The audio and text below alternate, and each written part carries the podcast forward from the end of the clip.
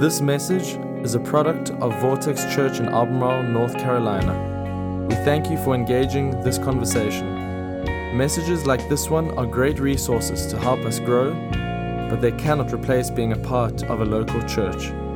If you're not actively a part of a church, we encourage you to find one near you that fits you, visit it, and get involved. And we hope this message gives life to you today.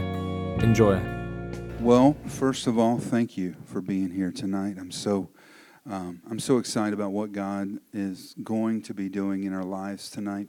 I have a treat for you tonight. I've invited uh, my good friend Michael Madaris, who pastors Kelleytown Baptist Church right outside of Florence, South Carolina. Michael used to pastor Highlands Baptist Church right down the road in New London. No, it's not New London. Was it New London? It's New London, yeah. New London for, for many years when we planted and uh, over a span of a few years, we got to just kind of know each other and meet. We'd have lunch, and and since he's he he left town, okay, you know we don't hold that against him, but he has he's really remained as a a friend and an encouragement. How many of y'all know you need some people just to encourage you? Right? How many of y'all, every once in a while, you get a, a, a, text message from somebody that says, I'm praying for you. How many of y'all know that's a big deal? You just kind of flag those people that do that. And Michael has been that. He's been um, a very good friend to me over now the span of many years. Uh, he's a very um, diligent pastor. He really is. He stewards the Word of God extremely well, loves his people, his church, Kelleytown, which is um, right outside of Florence, is growing. Um, and doing a phenomenal work down there. So thankful to have him with us tonight. So, would you give it up for my friend Michael Madaris?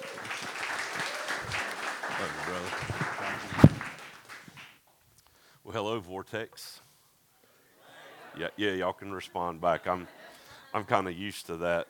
I'm old and old school, so I don't mind some amens and sickums and all that kind of stuff as I as I I preach. I remember uh, not long after I came to to Highland, um, they do a community.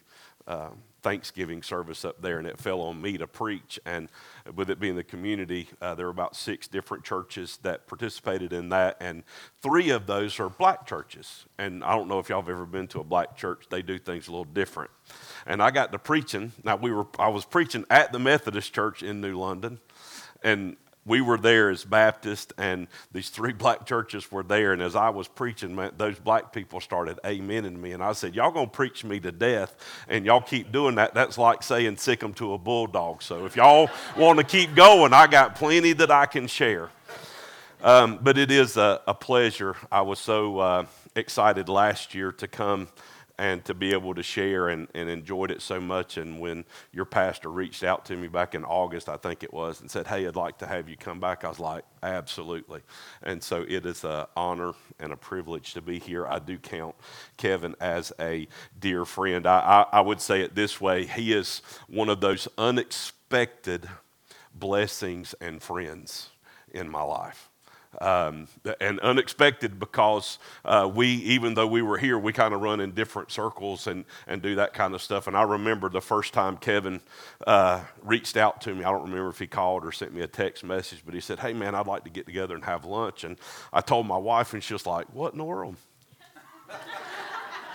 you, you are way different than Kevin. and I said, Well, we're both men, so we got something in common. And we pastor churches, so we got something else in common, and it just uh, bloomed and blossomed from there. And I, I, do so appreciate his friendship and uh, encouragement. He's coming to speak at one of our men's events, uh, actually January the 8th.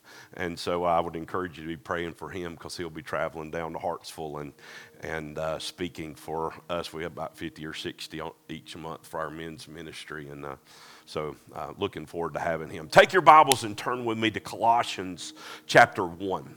Um, I know that uh, from last year that uh, you are the the kind of the core, the backbone of the church. And um, I know y'all do a lot of things to reach lost people, but this gathering is more for those that are uh, carrying a great load in doing the ministry of the church. And I want to encourage you tonight. I began about eight weeks ago uh, preaching through the book of Colossians. I've never preached through this book before, and uh, just praying about what God would have me to do. And God had just, man, just blessed my heart uh, as I have preached through this. And I want to preach to you tonight. Um, the series that I'm preaching through, the book of Colossians, is really about the preeminence of Christ. And so I titled the series of messages, He is First. If we miss that in our lives, we've missed it all. Because so many people in our world, they have, uh, in some religious way, some concept, many do, not all, not most, but many have this concept of needing forgiveness and knowing that something's not right. And so when they begin to hear about Jesus, and, the Savior that He is. They're all in for that. Many of you know people who are all in for Jesus being their Savior. But that's not all that Jesus came to be. He not only came to be Savior, He came to be Lord. And he wants not just to be King of kings and Lord of lords, but he wants you and I to surrender our lives in such a way that he is our Lord, that he is our King, that he is our Master. And so Paul writes this book to this church that he probably never goes to. Paul didn't start this church. It was founded by a disciple of Paul who Paul sent home. And that's why it's so important because God has placed you here in this community because there are lost people everywhere. When I moved from here to Hartsville, South Carolina, Darlington County is very similar in numbers and everything else to, to uh, Stanly County. About 70,000 people. You realize in my community there are 60% of the people that live there that have no connection with the church at all. And people would say, Yeah, but you live in South Carolina, you live in the Bible Belt, and it is the same right here. There are lost people everywhere. But if we as Christians are not following Jesus, not just as Savior and loving Him and worshiping Him and thanking Him for being our Savior, but surrendering our lives to Him as Lord, then they will never hear the gospel. And a friend of mine a long time ago made this statement, and I, I, still say it all the time to our church. I said it all the time at Highland. It's this, and this is the reality the gospel, Christmas, the story of Christmas, all of these things, it's good news, but only if they hear it in time. The gospel is good news, but only if they hear it in time. And so when we trust Christ as our Savior, when we trust and begin to follow Christ as our Lord, and He has deposited Himself, and we begin to give the Holy Spirit freedom to work, there's a natural thing that begins to happen in your life. And Paul writes about it in Colossians chapter 1, verses 3 through 8, and he uses this word to describe it fruit. So let's take our Bibles. If you've got your copy of God's Word, I would encourage you to follow along. I believe the words are going to be on the screen. But Colossians chapter 1, verses 3 through 8, would you stand with me in honor of the reading of God's Word? And this is what the Bible says We give thanks to God, the Father of our Lord Jesus Christ, praying always for you, since we heard of your faith in Christ Jesus and the love which you have for all the saints because of the hope laid up for you in heaven, of which you previously heard in the word of truth, the gospel, which has come to you just as in all the world also, it is constantly bearing fruit and increasing, even as it has been doing in you also since the day you heard of it and understood the grace of God in truth, just as you learned it from Epaphras, our beloved fellow bondservant, who was a faithful servant of Christ on our behalf.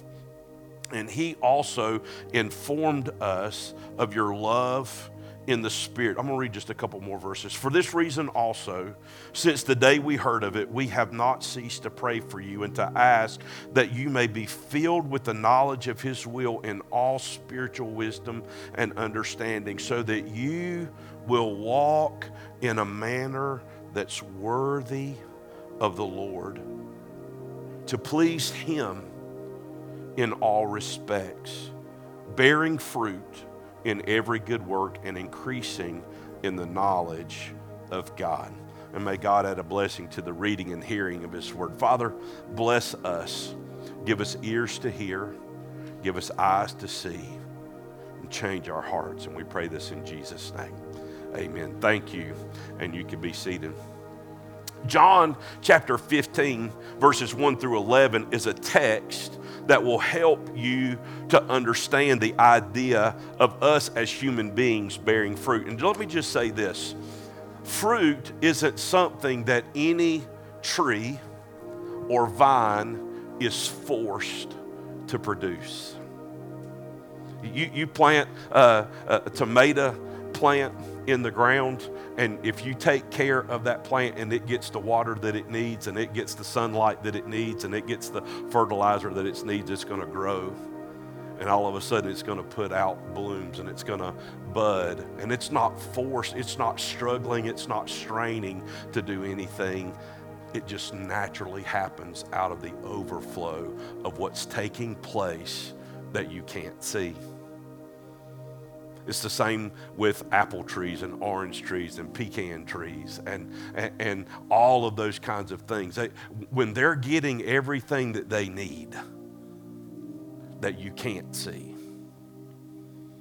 the natural outcome is fruit. And when you are tapped into Christ and you're getting all that you need from Him, you don't have to force the fruit to come you can't produce the fruit because it's not your fruit. In John 15, Jesus said, I am the vine, I'm the supply. You are the branch, and if you'll just stay connected to me, if you'll just abide in me, the natural outcome of you abiding, resting, trusting in me is fruit. And that fruit is a fruit that God will be pleased with. And so we look, and Paul writes, and he's talking about praying for them. And as he prays for them in the book of Colossians, he's, he's talking to them uh, about this concept. And twice he talks about this fruit. And so that's what I want us to look at tonight. It's the fruit of the gospel because God in Christ, the person of the Holy Spirit, has deposited Himself in you. And I'll say this God expects a return on his investment in you. And that investment, God describes in this amazing, beautiful way called fruit. And so Paul is talking about it. Now, when we think of fruit, there's a passage of scripture that our minds, most of us, if you've walked with the Lord and know anything about the Bible, automatically goes to, and it's Galatians chapter 5. And we know that in the, those verses, beginning in verse 16 down through the end of the chapter, Paul does this contrast between the fruits of the flesh and the fruit of the Spirit. Now, it's a single fruit, but it displays itself nine different ways. And we know what those are they're love, joy, peace, patience, kindness, goodness, faithfulness, gentleness, and self control. These things are the things that God wants to begin to bring up in you so that ultimately they will overflow from you. You see, so here's the amazing thing about what God does is he's not doing this to use you, although he will use you. But you get all the blessing and all the benefit from God's love and God's joy and God's peace and all of those things as He pours them out in you. And as you grow in your faith and as you allow Him to work in your life, it's just going to keep swelling up. And at different times, these things are going to present themselves in different ways. You're not always going to be the most loving person. Amen? Yeah. if you've ever been married, you know exactly what I'm talking about. And if you have kids, you know exactly what I'm talking about. And if you got grandkids, you just lost your mind. But these things flow in us, and we are blessed and encouraged and strengthened, and we grow. But the reality is, is that they're character fruit. And somebody once said about character this character is who you are in the dark. Character, the character that you have, or the lack of character that you have, is put on display when you think nobody else is watching. And so I would ask you to evaluate your own life tonight. Not that life that everybody sees, not that life that everybody knows, but who you are in the dark. And the things that you really think about, and the things that you really desire, and the things that you really allow to pour into your life and, and to move you to become who you are. Because here's the reality what you do in those times comes out of your life. And what God wants is for you to have the character of His Son. Paul writes in Philippians chapter 2 and tells the church at Philippi, and he tells you and me today that we should have the mind of Christ. And then he helps us to understand what that mind, what that thought process, what that perspective looks like when he goes on to say that Jesus gave up glory and heaven and his uh, the worship that was rightfully his for a time. And he came to this earth and he took on flesh and he became one of us. That's the mind of Christ that I'm you're willing to go wherever you need to go and do whatever you need to do and pay whatever cost is necessary. Because the people that need to be saved, the people that are lost, are worth the trip. They're worth the time. They're worth the effort. They're worth the energy and they're worth the resources. This, this character fruit. What will we do with this reality. When I think of love, I think of John 3:16. That's the kind of love that God expects us to have. We all know John 3:16, right? But it's the, it's the love of Christ. For God so loved the world that he gave his one and only Son, that whosoever would believe in him would not perish but have everlasting life. And that may not be the way that you love in this moment and time, but if you follow Christ, it's the kind of love that he will develop in you.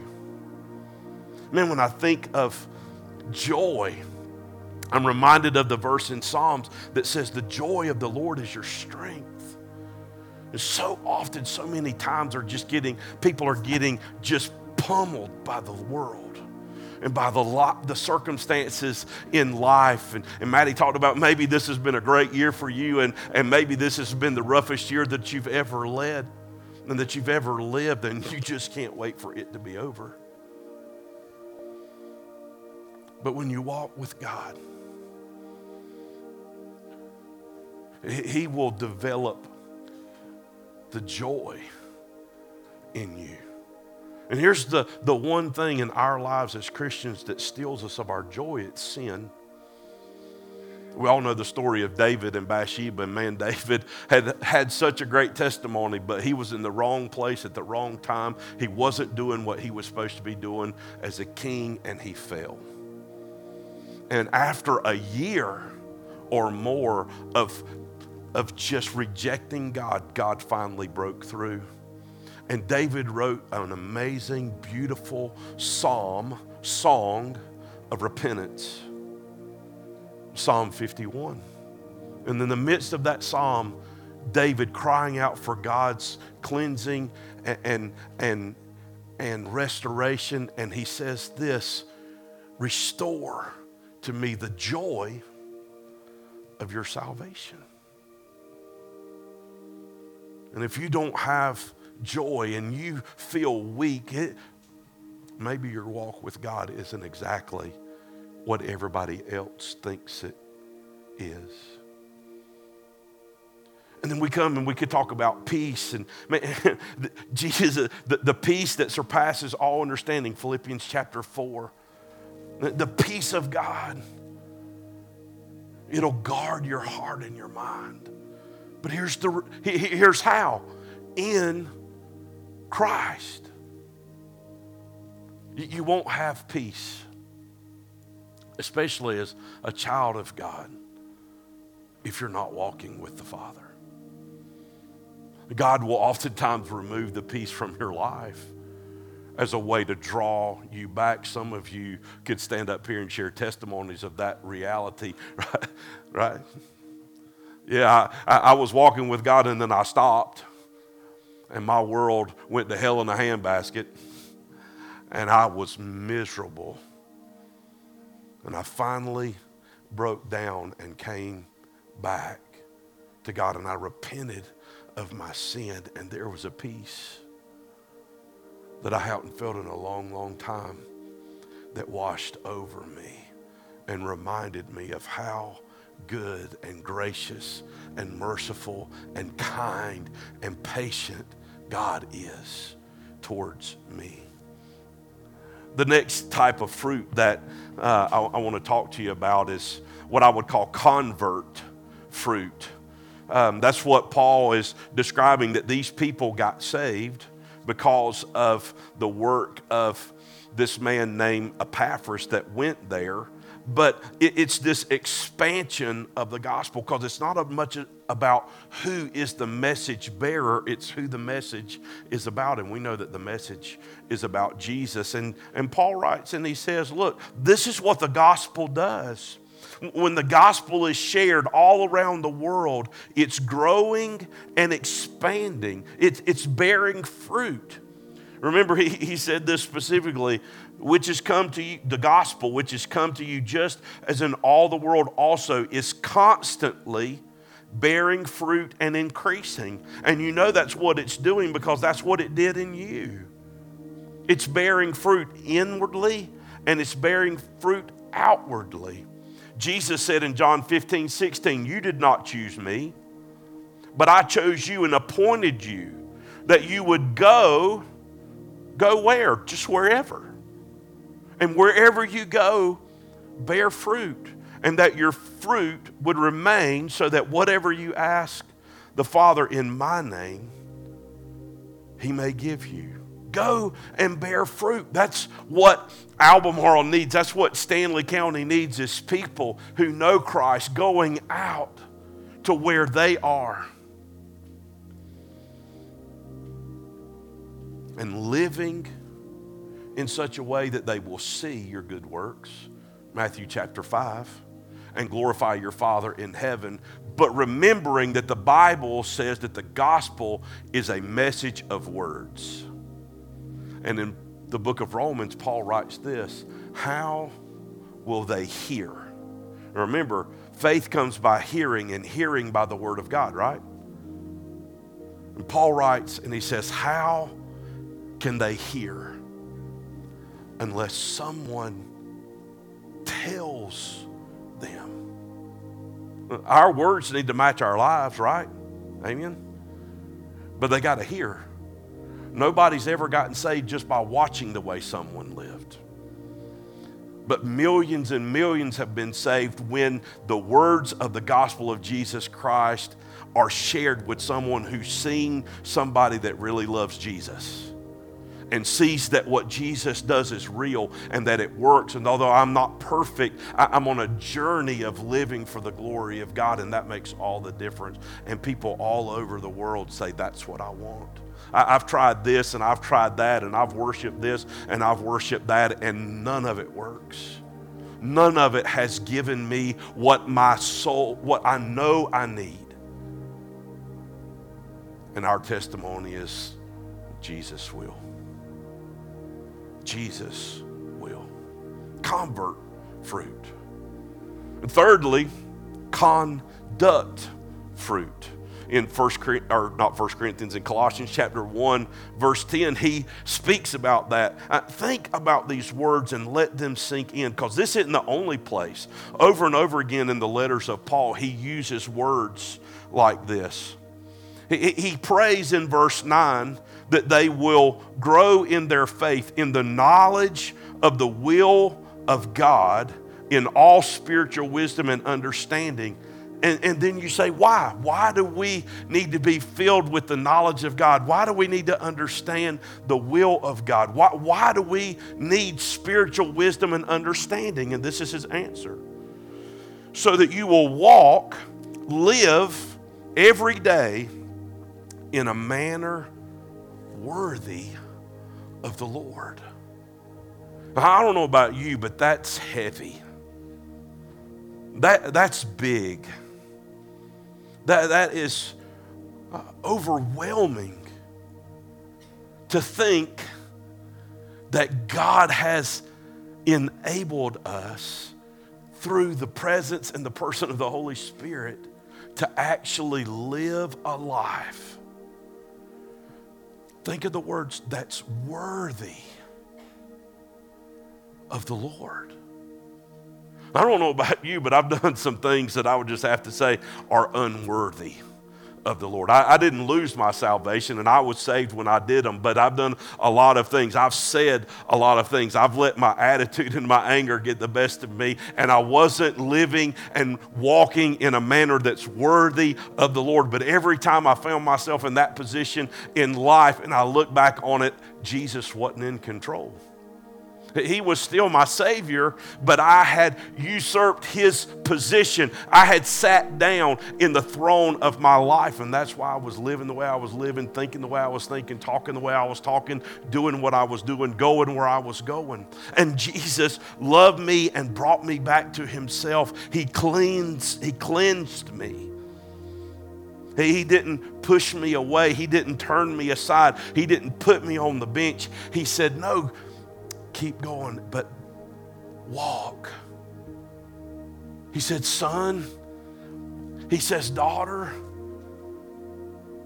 stay connected to me in such a way that in the life that I give you and the power that I give you and the work that I'm doing in your life, that you will walk, that you will live before the world around you in a way that is worthy, not of a bigger paycheck, not of a better job, not of a bigger house or a new car, but that you walk in a manner that's worthy of the Lord. Walk in a manner that's worthy of the Lord. And he doesn't stop there. To please him in all respects. Man, how would your life changed? How, or not changed. How would it change in this moment? But even let's go back. How was your life changed? Since you came to know Christ. Think about for just a moment the times in your life where you know that you've pleased the Lord. Maybe it was giving a gift or an offering in worship. Maybe it was singing a song. Maybe it was leading a life group or a small group or inviting someone to lunch or to coffee. there's all kinds of ways that we can do things in this life, in the world that we live in on a daily basis to please the Lord. And Paul writes in 1 Corinthians 10 31, and he says, Whatever you do, whether you eat or drink, do it all to the glory of God. In Colossians chapter 3, he talks about doing those things and doing them unto the Lord, e- even the way that you work at your job. Remember that you're not working for that company or that man, or you're not working for that paycheck. You're working for the Lord God has placed you there in a mission field surrounded by lost people because if you will follow Him and we'll put Christ first, then what He'll do is He will reap a harvest of souls and eternity will be altered forever. So He's concerned about your character. He wants to, you to have godly character fruit. And he, he's interested in your life and this convert fruit and how he will use you to reach others. He's concerned about your conduct and the way that you will live. Philippians chapter 1, verses 9 through 11 tells us to be filled with the fruit of righteousness. Our lives should be morally like Jesus' life, and our lives should be ministerially like Jesus' life. The next fruit that I believe the scripture lays before us is contribution fruit. It's what we give to the Lord as uh, in, in, the way of stewardship. I, came to the realization a long time ago, and uh, it, it's true. I, I've got more stuff than I've ever had, and I got a lot of stuff that I don't need. But in all of it, God has been good to me, and He expects me to be a good steward with all that He's done. And one of the things that helps me to be a good steward is to remember that He owns it all. And just as quickly as He gave it, He can take it away. That's what Job said. The Lord gives, and the Lord takes away. Blessed be the name of the Lord. What was going on in Job's life? He had just lost all of his wealth, and he had just gotten word that all of his kids had died at one time. And the only thing that he had left was his wife and she wasn't that great of a blessing. All right? I, I, I, mean, I know none of the wives in here are like Job's wife, right? But, but wives in churches far, far away from here are. And she came up to Job in the midst of all of that, and this is what she said You're holding on to your faith in God. Why? You've lost it all. Our family is destroyed. Why don't you just curse God and die? And this was Job's response The Lord gives, and the Lord takes away. Blessed be the name of the Lord. He said, ah, He can even take my life. But He's always been faithful to me, and I won't deny Him now. I won't turn my back on him now.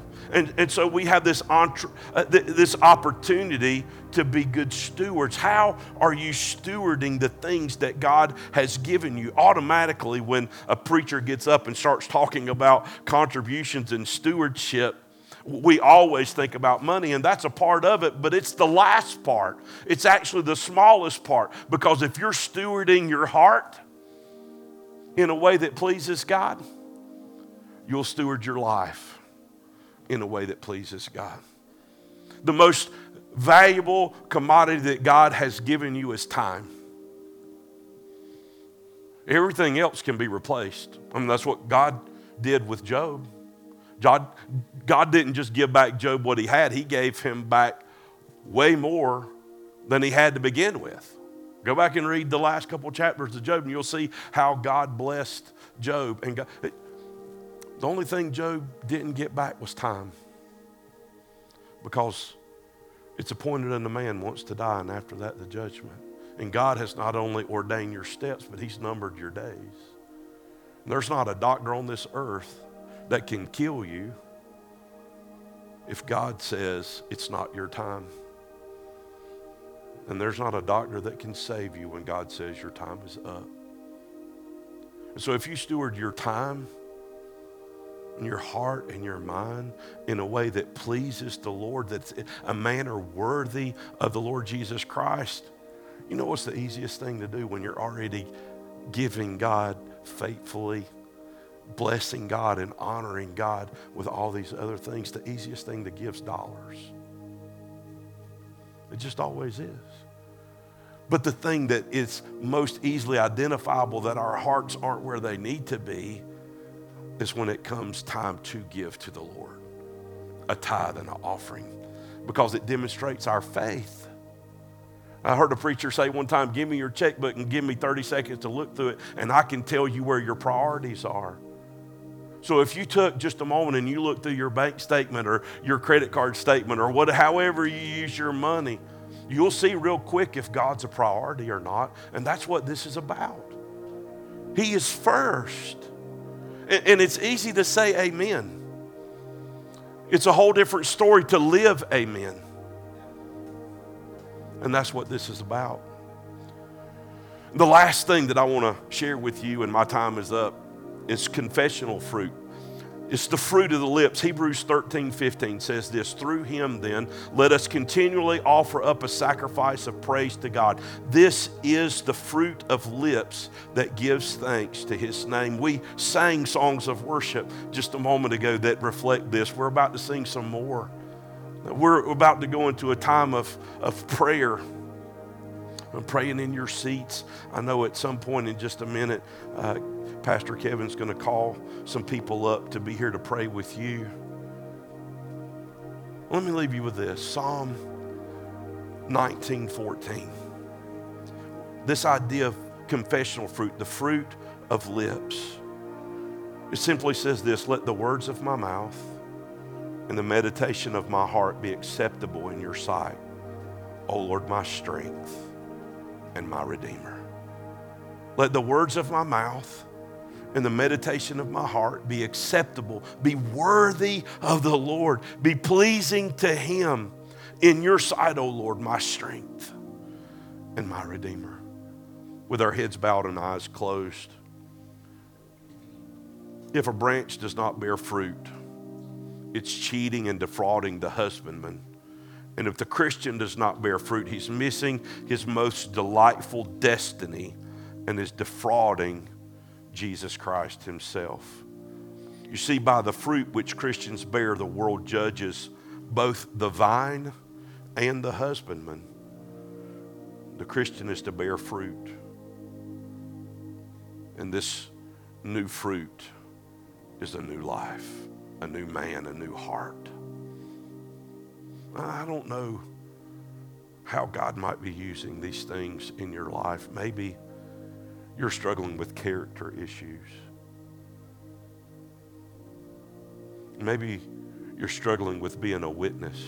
I mean, you know you're saved. There's not a question about that. You don't have any doubts about that. But you're living a life in such a way you're trying to be an undercover Christian.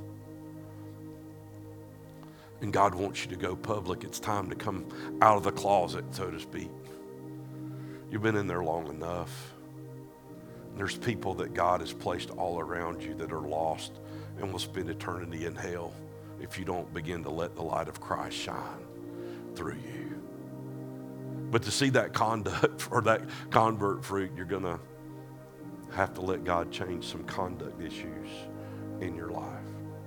However, God is working, I, I just want to pray for you right now. Father, thank you for this opportunity to be together. What a special people these are. I love this community. I lived here for a long time, and God, I know that your work is not done, and I thank you for the place that Vortex Church has in your plan and your purpose in this place in these days. And I pray that these fruits would become more and more real and more and more obvious in our lives and in this church that those that are lost might have the darkness flee as the light of Christ shines bright through these people and from this place for your honor and your glory alone. We love you, Lord. Thank you for loving us the way that you do. It's in Jesus' name that we pray. Amen. Thanks for listening. This podcast has been a production of Vortex Church in Albemarle, North Carolina. For more information on our church, we encourage you to visit us online at vortexchurch.com.